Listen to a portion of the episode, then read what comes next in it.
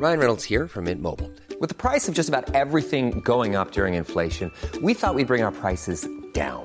So to help us, we brought in a reverse auctioneer, which is apparently a thing. Mint Mobile unlimited premium wireless. Ready to get 30, 30, bit to get 30, bit to get 20, 20, 20, bit to get 20, 20, bit to get 15, 15, 15, 15 just 15 bucks a month. So, Give it a try at mintmobile.com slash switch. $45 upfront for three months plus taxes and fees. Promo for new customers for limited time. Unlimited more than 40 gigabytes per month. Slows. Full terms at mintmobile.com. Hey, it's Danny Pellegrino from Everything Iconic. Ready to upgrade your style game without blowing your budget? Check out Quince. They've got all the good stuff shirts and polos, activewear, and fine leather goods, all at 50 to 80% less than other high end brands. And the best part?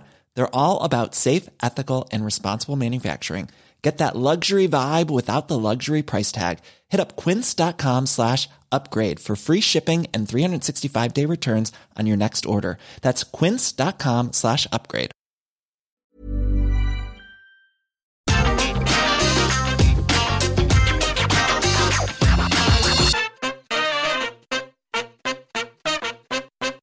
Hello and welcome to the AEW Dynamite preview. I'm Adam Wilborn from What Culture, joined by the Dudley Boys of What Culture, Michael Hamflett and Michael Sidgwick, to look ahead to tonight's episode of AEW Dynamite. But before we get into it, if you're a fan of this sort of thing, make sure you subscribe to What Culture Wrestling on either iTunes, Spotify, wherever you get your podcasts from, for daily wrestling podcasts where we not only review AEW Dynamite, but also NXT, Raw, SmackDown, pay per views. We have interviews, roundtable discussions, and a roundup of the week, complete with a bloody good quiz, of course on Wrestle Culture. As I said, though, joined by Hamflett and Sidgwick to look ahead to Dynamite tonight. And Michael Sidgwick, all the fallout from Double or Nothing. Uh, yes. I don't really know what to make of this Dynamite because the, the storytelling patterns have been thrown askew Hmm. of late. I think because of the scheduling ahead of um, Double or Nothing, um, certain beats felt like they were too soon ahead of that pay per view. Like I just I don't know what I expect from this Dynamite show. All I know is that I can see directions in the women's division, which is good because now that Britt the challenger, now it's the time to build faces, and I feel like there's one tonight. I have no idea where Pinnacle Inner Circle goes because I'm just not familiar with the beats of a storyline that's been plotted like this. So Christ knows, but I'm anticipating some solid booking to build a challenger in the women's division. And I've got your clickbait sentence, Wilborn. I'm expecting a big return in a match. Well, I'm, I'm going to wait till the mid roll out to, to reveal who I think the big return is going to be, but we'll get to that as we get to it. I'll say this for AEW. Normally, when you start a podcast mentioning Fallout, it's because we've got nothing to actually talk about.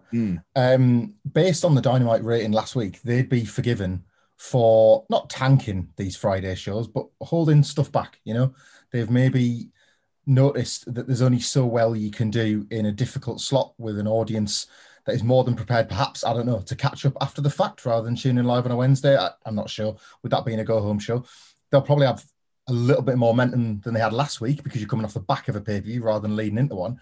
But this card reads like one that we talk about on a Wednesday afternoon. Hmm. So I think they deserve a little bit of respect for trying to stick to whatever their plans were, despite obvious, like difficult scheduling changes. If like this could potentially happen next week as well, isn't it? Hmm.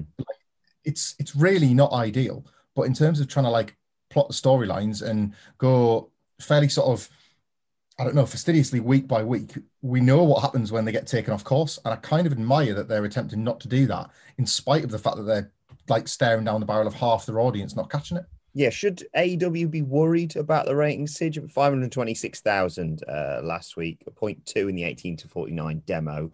Obviously, vast drops, but also partially excused by the fact that, I mean, we've seen the same with, with, uh, shows across the board basically because of the NBA, uh, and obviously due to the not only the day change but the time change. But are you concerned? Should uh, uh, I say this because certain areas of the internet made a big thing of this rating when it came out. Uh, but I'd love to know your response to certain areas. Well, certain areas of Twitter. I'll just limit it to that. Made a big thing about this. What do you make of it all, mate? It was an evidently bad number that you can place an absolutely gigantic asterisk to. In fact, you can place several asterisks next to it. It was a Friday in an unprecedented age in which things are starting to open up, and Friday is actually a social night. The weekend wasn't great for it. Uh, the competition forced it to a ridiculous slot for the first time they've occupied it. And looking at today's Wrestling Observer, the DVR viewership after the fact went up to about 900,000, which is consistent with some of the better programs. That indicates to me that the um, the core audience still wanted to watch this episode, mm. just not at the time it was thrust upon them through circumstances. Um, as ever, I like to take a step back these days and try not to do too many impulse reactions. That sound like a subtweet at you, Hampton, because that's the name of your pay per view article. It absolutely wasn't. It was just the first thing that came to my head. But you know what I mean? Like patterns are important. Hmm. It's not about one off things, it's about patterns. Um, it's just an aberration of a rating that was pretty much um, covered in terms of the usual numbers on DVR viewership, which indicates to me that it wasn't for a lack of interest, it was just for a lack of convenience that the live number in that woeful slot, which you know doesn't really it's it could it scans as ominous ahead of Rampage. But that's the number that they first got. I expect Rampage to be headlined and built by like this massive match for the first one. So that's mm. another story, another discussion point for another day. But in short, no, not at all. Well, thankfully, the rating will go up this week because they've got some proper WWE talent on this show. Mark Henry's going to address the audience. I'm joking. Calm down. Delete the tweet. Chill out. Uh, Mark Henry addressing the AEW audience, obviously unveiled at Double or Nothing. Uh, Hamflett, what do you think he's going to say, and what do you think of this announcement? We sort of covered it on our Double or Nothing review, but it's worth going over again. Yeah, I, I hope he doesn't say a great deal. Um, I've got nothing but praise really for how they've handled having Paul White so far. They've stayed true to their intent. Weird as it is to have a seven foot commentator, but that's what he was there to do. And I'm guessing like provide advice and guidance backstage. Um, Mark Henry is a sellable asset for this and this alone. By that I mean, absolutely, if there is a shred of buzz about Mark Henry signing for AEW, that came off the back of Double or Nothing. I don't think there was a lot. I think there was more buzz for AEW's product than that guy that used to work for WWE has signed for us. Promote it this week. Maybe try and boost a rating. Um, well, use it as one of the things to boost a rating. I think there's plenty of other things that are more interesting than Mark Henry speaking. But yeah, like if anything, like the selling it just enough to not mention it again would perhaps be underselling it and therefore undermining why you bring a guy like Mark Henry in the first place. But as much as this like would typically scream angle alert. I kind of hope it's not. I don't, especially not this early.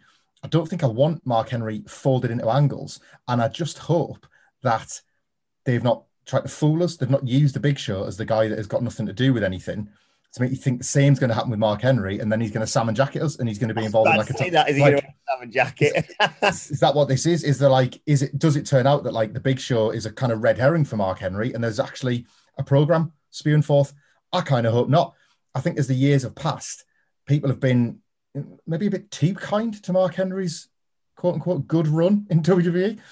Like had a good year and one amazing promo. Like I've got no ill will against Mark Henry, but let's not gan daft with like what he actually accomplished in WWE. And yeah, I don't want the big show thing to be a red herring and him to get sucked into an angle. I'd quite like this to just be, oh, we've just plugged that we got Mark Henry. He says a quick hello maybe a heel slags him off and banters him off, and that's it. I don't need more than what we got on Sunday, to be honest. I've got no idea what he's going to say, and that is usually because I don't really care. Like if you know, ex active roster member was going to get interviewed by Tony Schiavone, I would talk about what angles he might uh, be involved in or they might be involved in, and then you know, fantasy book on the back of that it's he's he's not going to work, or at least he's not going to like be involved in an angle. I just think he's going to plug Rampage. There will inevitably be some kind of a cheap uh, joke aimed at WWE's expense. It's just part of AEW's bread and butter. Mm. Like, oh, well, I'm going to the back again, shagging. That's what I used to do in the other place. Something like that, you know. Um, I'll, I'll take whatever is given to me and I'll react accordingly to whatever whatever that development is. For now, just watch Rampage and do a cute WWE joke. Yeah, I'm sure you'll be a, a good hand here in, in AEW, Mark. Thank you for everything. exactly. Um, One match we can look forward to tonight, Sidge, and I sense you're very looking forward to, is the Young Bucks versus Pac and Penta El Zero Miedo. Um, yeah, great to see the knobheads back on telly. Yeah, just, that's all I'm going to call them now because they are they're wrestling knobheads, and I mean that in the in the nicest possible way. Yeah, absolutely. This is going to be absolutely terrific. It's got no chance of not being absolutely terrific, tremendous, every superlative you wish to throw at it. And what I like about it, it's that I think on one level, it's an excuse. The Young Bucks are telling the story, and it's visualized wonderfully by this just hubristic knobhead, as you say, attitude. They're dyeing their beards, they're spending loads of money. Like, how ridiculous are they going to look in one or two months' time? I love that. But what all of this is meant to convey visually is that the Young Bucks, and they've said this in canon, are untouchable. I think this is, on one level, a freebie dream match of, oh, well, we're still great. We stole the show double or nothing. And look at this match we just had on Dynamite. We are literally untouchable. And they're going to near that peak where they look more ridiculous and have more matches like this. then we'll eventually get a firm direction as to who's going to completely lance this idea and take the titles off them. That we're nowhere near that yet. But this is just a quiet building block in. We're the very best. And if that reads as dry and functional, who cares? It's Nick Jackson and Pac and Penta and Matt Jackson in a match. Like this should be incredible. Um, it's gonna. I'm assuming they're keeping the same fan setup, so it'll be a continuation of this new strain of incredible that we're getting from pro wrestling. Touchwood, or so it would seem. There's a million spots you can uh, fantasy book in this match. The greatest thing about the heel Young Bucks is that not only can they construct these wonderful matches that just build and build and build and twist and twist, is that they can do the dickhead thing. They can do Zero Miedo right in front of Penta's face before they do the BTE trigger. Like it's going to be full of those little character moments as well. And I think that the Young Bucks will win. Mhm. I think that the uh, Good Brothers will descend on the scene, join for a beatdown, and maybe this could be the site of Fénix's return. He was injured, hence why he didn't appear at uh, Double or Nothing in any capacity, not even as a body in the Battle Royale. But I don't know the status of his injury, but so I'm just throwing it out there. But what happens with Fénix is that he works such a style that he tends to get banged up easily and then comes back. And maybe I'm bargaining, so I would just like to see Rey Fénix, but I expect that to be the case. He could come back, save Death Triangle, and Frankie Kazarian could Oh. come out as well, setting up some kind of in two weeks' time because Kenny Omega's got Jungle Book, Jungle Book, Jungle Boy in a week. I don't know. I think they could do some kind of insane multi-man by threading all of these various um, players in this web together. Kazarian and Death Triangle versus Omega, the Bucks, and Nakazawa. There's loads of different permutations, but I, I've kind of got a feeling that Fénix is going to come back. Just a word on what you were saying there about how the Young Bucks are going to get even more preposterous. I just had the thought, and I'm not suggesting that people should go and do this, but it's also very much within their wheelhouse, where whatever the tag team they're going to be facing, we, we tackle it actually on a podcast that's just so happens to be coming up this weekend on what needs to happen after Double or Nothing. That's going to be out on Sunday with me and Sidge talking about the, the future direction of a lot of a lot of titles and what have you. But um, at some point, I'd love someone to cut a promo on the Bucks and Tony Schiavone stood with them for some reason and says, "Oh, not much reaction from you guys," and they go, "Oh yeah, sorry, we've had Botox all over our face and we uh, we've got no way to refresh." um, Before we get to Hampton very quickly, Kazarian and Death Triangle versus the Bucks and the Good Brothers. Eight man tag next week before Kenny Omega versus Jungle Boy. My word, yeah, Yes, that'd be please. sensational. I mean, I'm sure those four lads in the ring are going to do some great stuff, Hamflett, but in reality, this is all going to be about Brandon Cutler versus Alex Abrahantes on the outside, isn't it? um, well, yeah, let's let's hope that Alex Abrahantes still features. I was thinking about um Kaz doing the uh, the old telly pose that he used to do in TNA, and for one night it could be Death Square as well, because as the elite hunter he could join them join them for the night. Um, really like that because I think it gives like it's it's an important next step for Kaz in this angle, and as well, I don't want um like Pac and Penta to just slide again. Um, I'm bec- I'm becoming unhappy with the booking of Penta specifically in AEW. Just actively unhappy with every step they take with him. And I think at least, and I do think the Young Bucks will win here. I don't think, like AEW traditionally not the company, even though it's non-title, to have Pac and Penta win this to like jumpstart them getting a title shot or get them up in the rankings or whatever. It just doesn't feel like the way they book. And, and fine too, the champion shouldn't be getting beaten. Um, but I, don't really like them in this spot unless it's for that, unless it's for something with a bit more meat on it. I, I don't want like the Young Bucks can fight somebody every week in order for them to be able to like rub our noses in the fact they've beaten our favourites or just in general be obnoxious pricks. But like there's a reason why this division is so stacked is because there's teams to do that with every week. So I feel a little bit uncomfortable with Pac and Penta being one of those teams. I'd rather not think of them like that. So I much prefer, as Cedric sort of suggested, this to lead to more stuff for the Young Bucks to make more enemies. And I'm ready now um, for this division at large to show itself a little bit. Completely understood why the Young Bucks' first major program as heels was with, well, effectively like two singles upper mid card main event guys rather than a, a, proper tag team. But and I don't know if this is because I'm thinking about how much I want to see Proud and Powerful step out of the shadow of this feud they're in at the moment. Um, but I'm definitely ready for loads more tag teams to make this start feeling a bit more like a division chasing the belts again. I want to see Young Bucks under pressure from multiple different teams at once. I want to see more tag matches for ranking spots. Um, They've been doing an awful lot of that.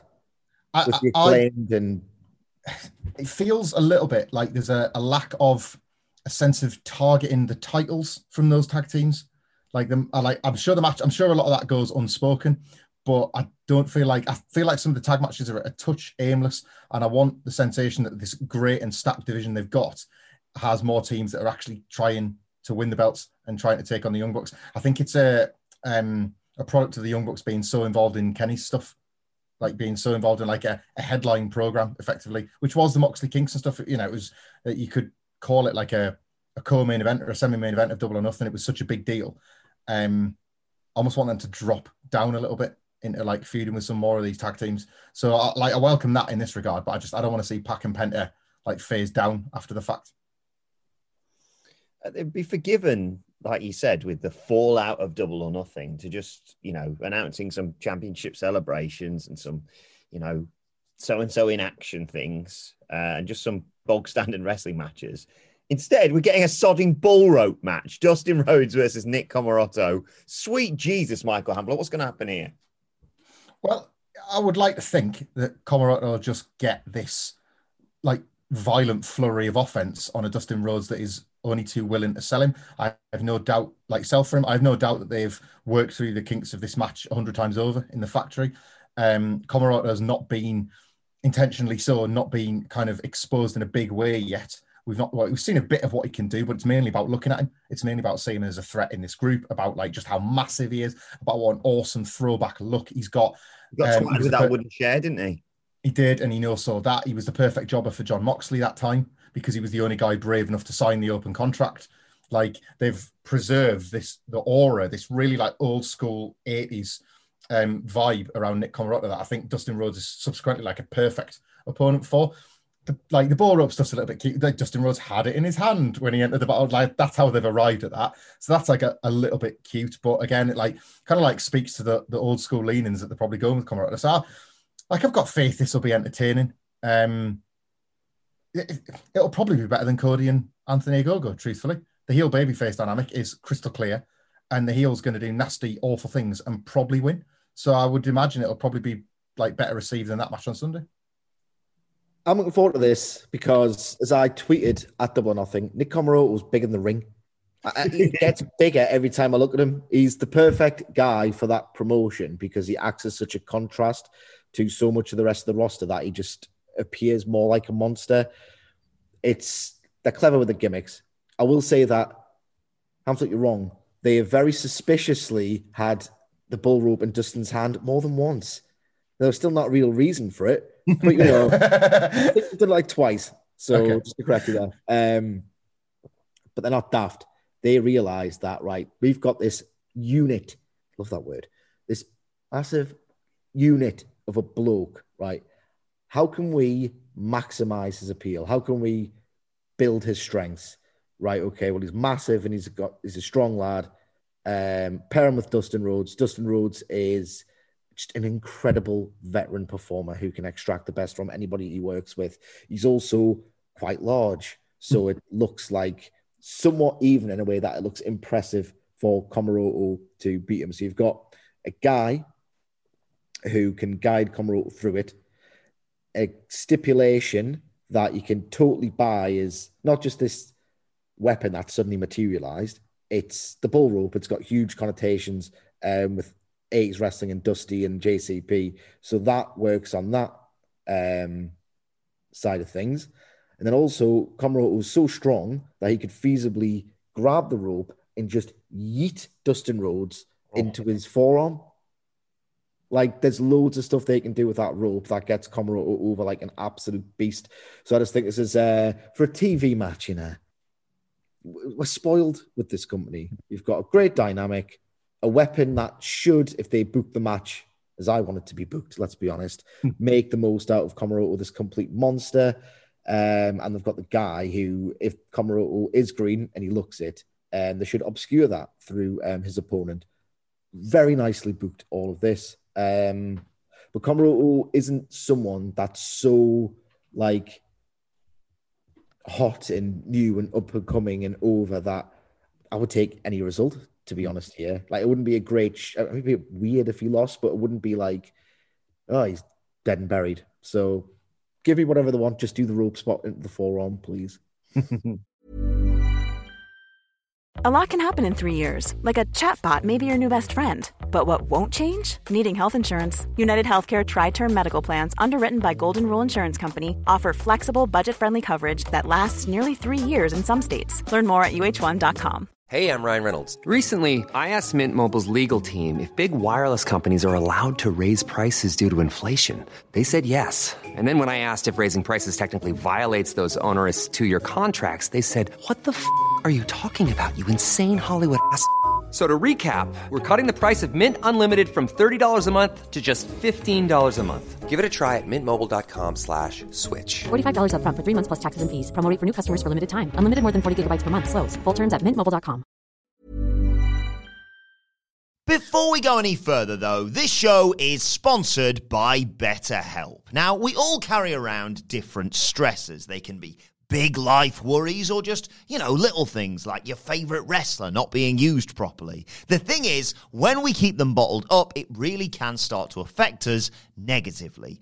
Therapy is a safe space to get things off your chest and to figure out how to work through whatever is weighing you down. It is really helpful too for learning positive coping skills and how to set boundary. Therapy basically empowers you to be the best version of yourself. So why not give BetterHelp a try. It's entirely online, designed to be convenient, flexible, and best of all, suited to your schedule.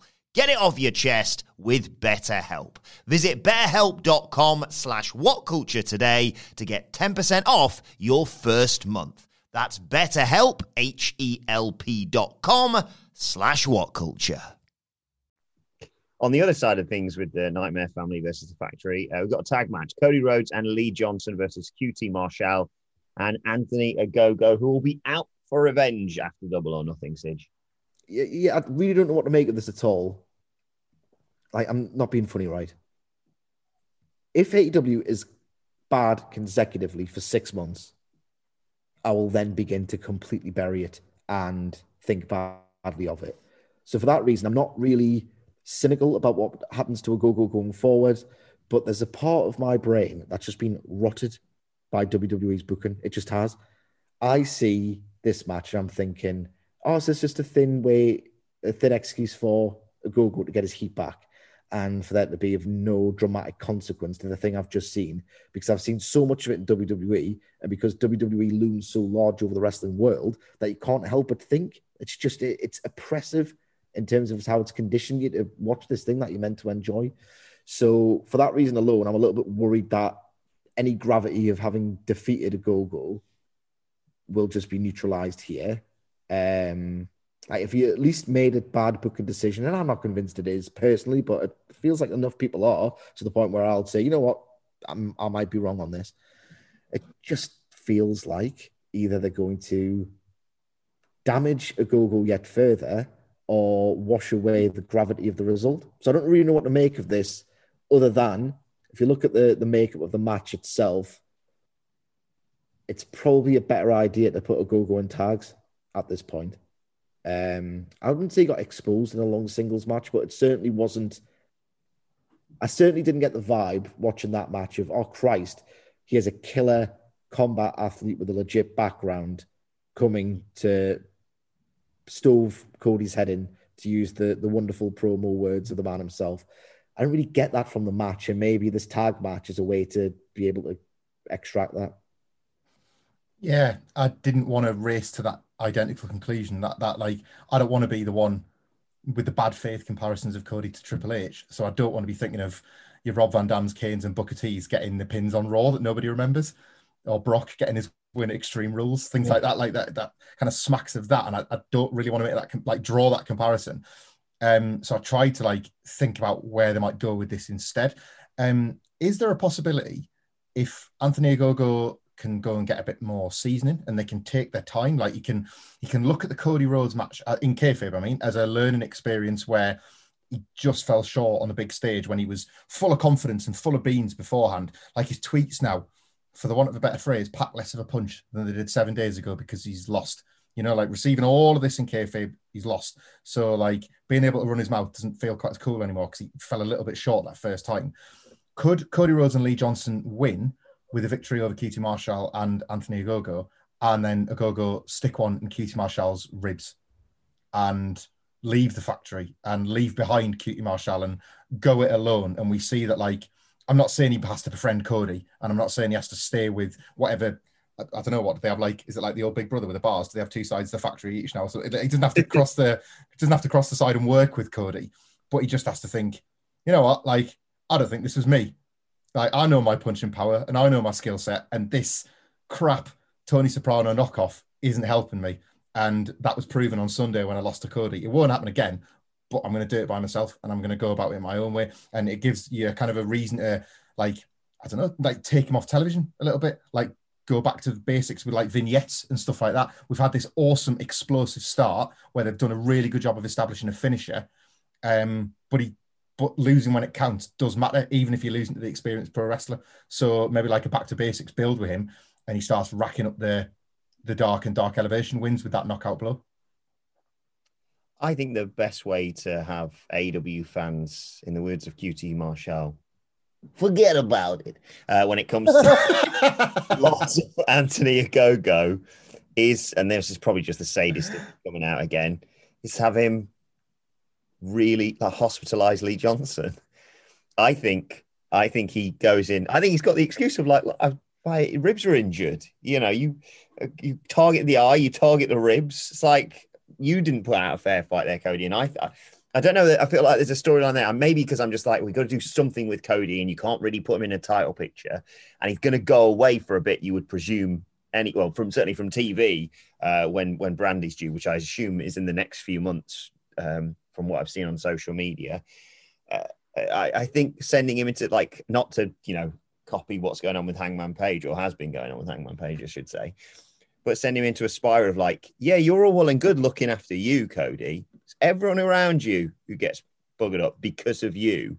Something like that. So Cody's busy, you know, hitting the crossroads and pinning QT Marshall. They can still get the victory. But Anthony Ogogo just punch, punch, and then that elevate, you know, whatever you want to call it, when he throws them up in the air and then just breaks their ribs, basically. Uh, I don't know whether you do something like that. It's it's that that's the beauty of this, I suppose, Sidge, just before we move on, that it's quite unpredictable, this. It's not just someone getting their heat back necessarily. I mean, yeah, I'd really like to um, hope that isn't the case. Um, I should have been conditioned by AEW, not WWE, by now to think that AEW is not going to do WWE things. Um, who the hell knows? I still think that a bunkhouse has got potential, given that they've already used some of the the associated plunder.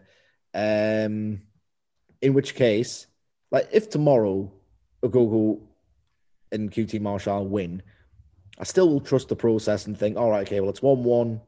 Battle lines have been like drawn, and they could do the bunkhouse and which faction emerges best. Like, mm. this company knows how to book. I'm just, Sunday felt like a misstep. So mm. you're gonna have to doubt the process as a result. When do they return to Wednesday nights? Is it it's like it's it's one of those things, isn't it, where it's like probably this date, but then also with the NBA, you're not really sure. Is that right? I think so.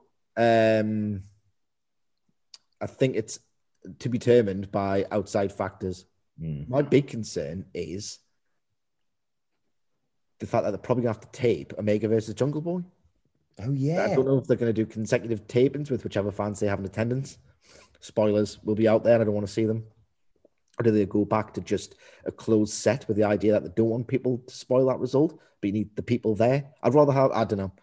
It's just, but I just want to back on goddamn Wednesdays. I want to back on the goddamn road. So does, what, so like, does our I podcast know- schedule.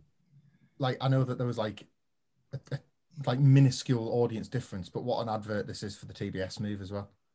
Because if this was going to be like an annual thing, and we had last summer with the like episodes moving to Saturdays and things like that, um, it's coming back to like Raw getting preempted for the dog show, isn't it? Like it's like it's an absolute nightmare for like weeks and weeks on end. So yeah, it, it adds more like strength to the the TBS move. It's theirs, their slot, and it, it can't be shifted for anything. Uh, you mentioned the number one contender there, Sidge Jungle Boy. He is tagging with Christian Cage tonight to take on Private Party. Uh, I love the relationship that Jungle Boy and, and Christian Cage established. There's the, the highlight of the uh, Casino Battle Royal, uh, which we will fix on Sunday, myself and, and Michael Sidgwick on our Get the Table podcast, all about double or nothing fallout. But anyway, they are tagging against Private Party and, uh, well, presumably gain the victory, Sidge. Yeah, can you remember Wilborn? We did a, um, a podcast all about what Christian's going to do in AEW um, shortly after Revolution, and we pitched like it'd be great if he worked some of the greener tag teams, like Private Party and Top Flight, Yeah. right?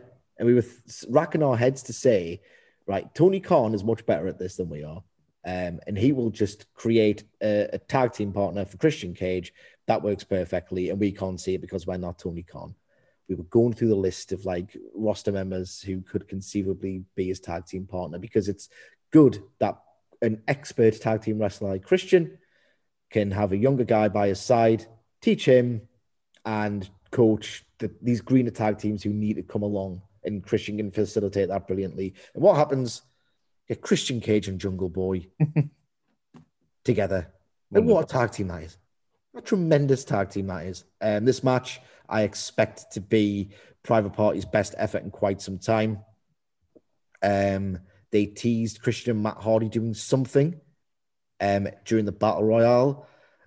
Uh, if they do it in front of fans back on the road with this acting as a beat towards that, then yes, I'll be happy purely because if there's any kind of nostalgia match that isn't going to be like anything more than a gentleman's three, it needs a full crowd to be able to roll that one over the line. So if they can save that, if in fact it does build to that ahead of that, then yes. I just think that this will be very good. And the only storyline direction stemming from it I can see is to further bring Christian Cage and Matt Hardy closer together to give Christian Cage something to do um, before the Kenny Omega deal. And obviously, he's got unfinished business with Team Taz. Loads of directions here, but I'm really excited to see Private Party again in a match that should get the best out of them. Mm. Yeah, I kind of I love the prospect of this Christian Cage and Jungle Boy team being a thing they can go back to like fairly regularly as they like very slowly tiptoe tiptoe towards what I imagine will be like a Christian Cage heel turn down the road. Um they're sort of a, a perfect pairing in that regard because Jungle Boy it's it's easy to say now with the second you look at as him as the number one contender and with Christian Cage as a partner that Jurassic Express was maybe the mid card act holding him back. And it's not something he has to abandon, but all of a sudden, just visually and how you perceive him feels differently almost overnight. Um, and I think how they can use that is that obviously Christian Cage can then feel like he's taking him under his wing, but within the body of the matches, Jungle Boy can outwork him, which is Christian's whole deal. He outworks everybody. But he's found a guy that is his mate who can outwork him. So you don't need to rush to a heel turn or anything, but you can just plant those seeds. You can see that Jungle Boy is younger, is like kind of like can fly, is just like generally fitter, uh, le- like less worried about injuries because he's not got this like long rehabilitation that he's just gotten over. All of these things that allow him basically give him an advantage of how he's going to outwork Christian. And the first time Christian's come face to face with somebody, maybe he can't outwork. And I really like the idea of them dropping that in for what I assume will be an eventual turn for Christian, probably on Jungle Boy, dating all the way back to the Casino Battle Royale, which only like again like adds weight to that match and adds weight to people's memories of that and carries a pretty middling match at double or nothing makes it like better in people's memories. Um, so I really like this booking. The fact it's private party is great because the subject says there, Christian Cage, Matt Hardy, it's kind of like a natural direction to go in. Um, even if it's just like a throwaway dynamite match, like it's it, it's something quite nice to promote once for a short eight or nine minutes. Um, really love what was happening with Cage and Team Taz. Uh, so again, I think that, like I don't think that's going to be something that's going to get dropped. But yeah, like Christian and Jungle Boy teaming together at this point in Jungle Boy's ascension, I think is absolutely fascinating for the stuff that will come months from now. And I think as part of this match, we may see a, a surprise appearance from the 26 year old piece of gold. I want to be a cowboy, baby. Of course, eliminated by Matt Hardy from the. I don't really know what his position is within uh, within uh, AEW. Handshake agreement is, is, is all I've read. Uh, He's under New Japan contract, but obviously the Forbidden Door allows him to work AEW. So yeah, I just feel like maybe Hardy comes down, tries to get involved for his boys, and then Lio Rush does some mad sodding die. But I, like you say, I think Hardy and Cage, especially considering what we saw when we had Hardy and Rush working together, it just fits better. And Lio Rush can go off and do some mad stuff because he's just insanely talented. And I'm goddamn, I'm so happy to see him back on my television screen. Uh, speaking of things we're all insanely happy about, uh, Britt Baker is your new AEW Women's World Champion. She's having a celebration tonight, Hamflett. What could possibly go wrong? I'm really looking forward to this. Um, one of the things I mentioned on the Double or Nothing uh, review was that the fans were almost too pleased for Britt Baker that it, like, just I don't want to say damaged because I don't think the match was that awesome anyway. But there was just no way that they were going to go along with this awesome heel that she's this awesome heel character that she's crafted over a year basically.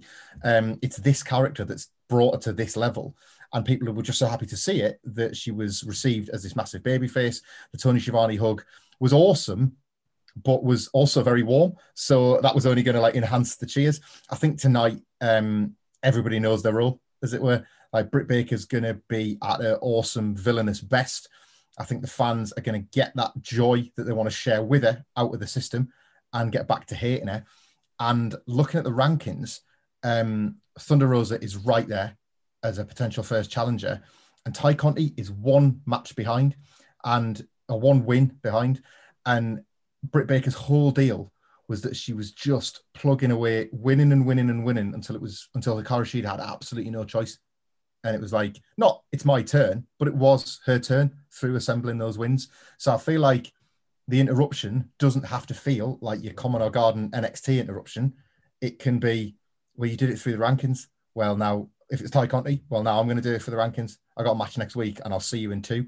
Or Thunder Rosa saying, "I'm at the top of the list," and who blooded you up in one of the most important matches in AEW history. I think you have two immediate angles for Britt Baker. Like, I'm so excited for this women's division, by the way. Like, Britt Baker as a champion with this raft of cool new challengers that are all having good to great matches on Dynamite. Like, it's like new era stuff. Honestly, like felt like a prop, like not to sort of like diminish Shida herself, but in terms of like the reset, the start, yeah. really felt like it's happening on Sunday. And like we can actually fantasy book. This isn't the generic match in the third quarter hour, which they somehow went back to after Rosa and Britt Baker. This is different. This is a segment that's going to matter, setting up other stuff that's going to matter.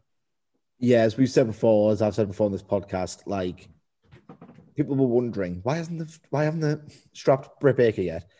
Britt is clearly the star of this division. Like they clearly have more investment in her than Hikaru Shida even. And it turns out he had to build a division first. Like it's, re- it's he knows what he's doing, and when you see the division he's built, and now who's at the centerpiece of it, it's all converged to come together. Um, and he's bought himself like loads and loads and loads of um, like investment in this women's division from the fandom by the fact that he's done this. I want to kill a promo from Baker. I fully expect it. Um, it's interesting on not so much of who's the first challenger.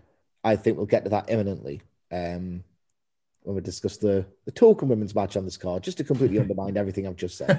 um, it'll be interesting in terms of which direction they take with Baker. Do they just accept the inevitable and turn a babyface? Do they realize, hang on, we've just built loads of baby faces that so that would require a shredding of the plans. They've got Red Velvet, Tay Conti, Thunder Rosa, um, Kris Statlander has picked up the odd win and came back. she kind of has to stay heel for this division to be a good division, Mm. um, because they've been very elegant and careful in building all of these baby faces for it to run through. So, how do they?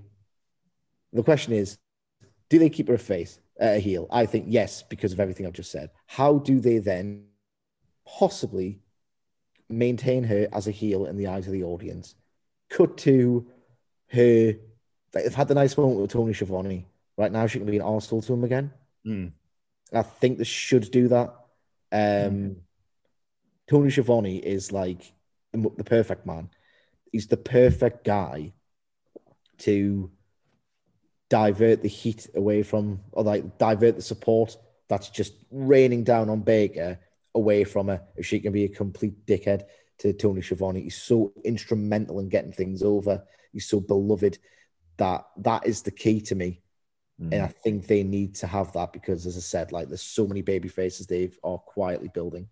Yeah, he turns to her and says, What a sensational moment last weekend. How did it feel? And she turns to him and goes, Why are you the way that you are? You took my moment away from me. You stole my spotlight. He's like, I'm just happy for you. I wanted to give you, get away from me. Get your dirty paws away from me.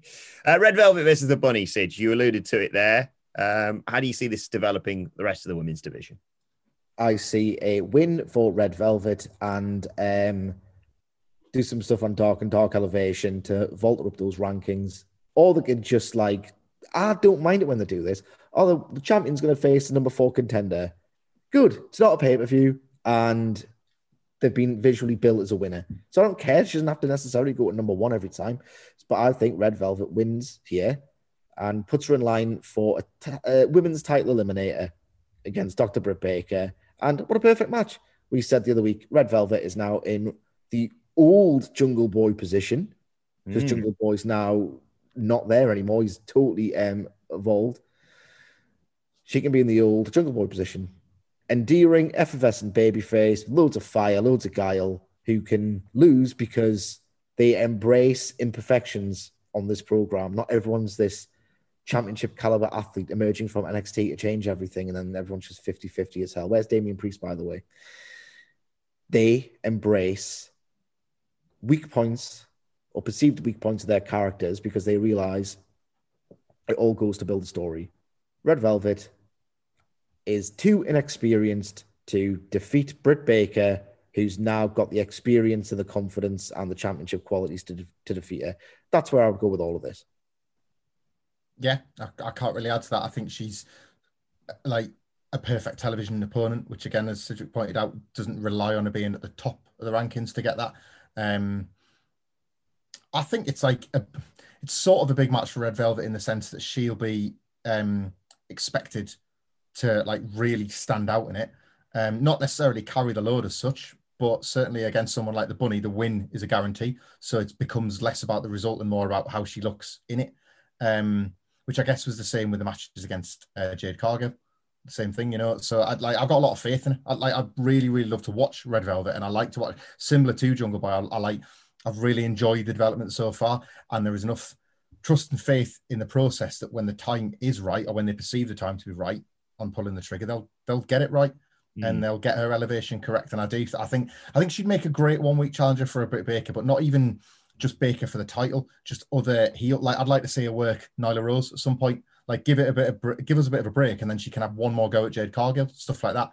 I want to see her in all those babyface spots. So I don't really need to see a rush to the title now. It's again, it's like ordinarily this would look like the token Dynamite women's quarter hour match, but because you've got Britt Baker celebration and a raft of challenges for Britt Baker, this is division stuff. This is Mm. stuff that SmackDown and Raw aren't offering you ever. So like I'm in favor of it. Uh, finally, you're talking about double or nothing for fallout. We're not going to spend, you know, time talking about every single person. You know, no offenses to to Miro, Hangman Page, Sting, Darby Allin. We are going to talk more about that uh, on Sunday's podcast uh, with what needs to happen with double or nothing. But in terms of like the big things that happened at double or nothing, Hamflett, what's next for the likes of Kenny Omega, the Inner Circle, and the Pinnacle? It's difficult to see where you go next for, for all of them, really, isn't it? Yeah, I don't know. And like not to sound brutal, after everything we've talked about, I'm not asked. Um, it's a good card, this dynamite. And Kenny Omega's got Jungle Boy Yeah. next week. So that's his, as far as I'm concerned, that's his distraction. He's pulled immediately away from Pac and Orange Cassidy, partly in character because he's probably not going to want to think about how close he came to losing the title, especially to Orange Cassidy. That won't get forgotten. Um, but Jungle Boy's the direction, so fine. And I've ran out of patience with the inner circle, inner circle and the pinnacle to such a degree that I don't have it in me to like waste mental energy on fantasy booking in a hope that they get it right again. That, that, like I know plenty of people enjoy Stadium Stampede, so I don't want to speak for everybody there. But like for my entertainment, get this right and make the pinnacle feel meaningful and make Chris Jericho feel a little less vain. The net positive of all of this is Sammy Guevara in both matches. Um, as I said, as I said in the review for Double Nothing, I think at Double at Blood and Guts they showed you Stadium Stampede, they told you a little bit for me. But nonetheless, he is absolutely broken out of this thing as like one of the next big single stars. So net positive in that regard, but it might have come at the expense of the pinnacle. So I don't have any ideas because what if we, as we always do, try and pitch something creative and cool, and then you get like a bubbly bath, you know? I, I'm, I'm, I'm hoping for the best now rather than being able to think of ideas for it. Yeah, I suppose Sidge tonight is just going to be probably an unbearable promo from Kenny Omega. no selling what happened on Sunday and, and looking ahead to beating this long haired dweeb from bush or something it's going to say. Uh, yeah. And then, yeah, in, this, Inner Circle and pinnacle's intriguing because we, we, we, we ummed and ahed and we talk more about it again on Sunday's podcast regarding how you follow up, you know, Stadium Stampede 2 and Blood and Guts with them. Just listen to the podcast that drops on Sunday. Look at that. There you go. That's a hell of a tease. Uh, yeah, we go into a lot of detail. That's a, that's a tease for me. Even I've got to listen to that one because I'd like to know what Cedric and you think. I like, oh, Christ, I have to make yeah. time for that on the weekend as well as this bloody dynamite. Frigging hell. We talk about. Uh, what to make yeah. time for dynamite, mother. Next title challenges. Uh, we talk about fixing the, the, the casino battle royal, and I make a very, I get very carried away after what happened with Sting at Double or Nothing. But you have to go and check out the podcast, which is released on Sunday lunchtime here in the UK uh, to find out more thoughts on that. But let us know your thoughts ahead of AEW Dynamite tonight on Twitter at What Culture WWE Watch. They can follow all three of us. You can follow Michael Hamflett at Michael Hamflett. Follow Michael Sidgwick at M. Sidgwick. Follow me at Adam Wilborn. Follow us all at What Culture WWE. And make sure you subscribe to What Culture Wrestling, wherever you get your podcast from, for daily wrestling podcasts, of course. But for now, my thanks to the Dudley Boys. Thank you for joining us, and we will see you soon. Hi, I'm Daniel, founder of Pretty Litter. Did you know cats tend to hide symptoms of sickness and pain? I learned this the hard way after losing my cat, Gingy. So I created Pretty Litter, a health monitoring litter that helps detect early signs of illness by changing colors, saving you money and potentially your cat's life. Pretty Litter is veterinarian developed, and it's the easiest way to keep tabs on your fur baby's health right at home. Go to prettylitter.com and use code ACAST for 20% off your first order and a free cat toy. Terms and conditions apply. See site for details. Even when we're on a budget, we still deserve nice things. Quince is a place to scoop up stunning high end goods for 50 to 80% less than similar brands. They have buttery soft cashmere sweaters starting at $50, luxurious Italian leather bags, and so much more. Plus, Quince only works with factories that use safe, ethical, and responsible manufacturing. Get the high-end goods you'll love without the high price tag with Quince. Go to quince.com/style for free shipping and 365-day returns. Save big money and transform your home with new appliances now at Menards. We offer the lowest prices and the largest in stock appliance selection. Ready to take home today. Check out top appliance brands, including KitchenAid, Maytag, Whirlpool, Amana, and Criterion. Upgrade your home and save big money on new appliances at Menards. Shop our entire selection of appliance options online today at menards.com. Save big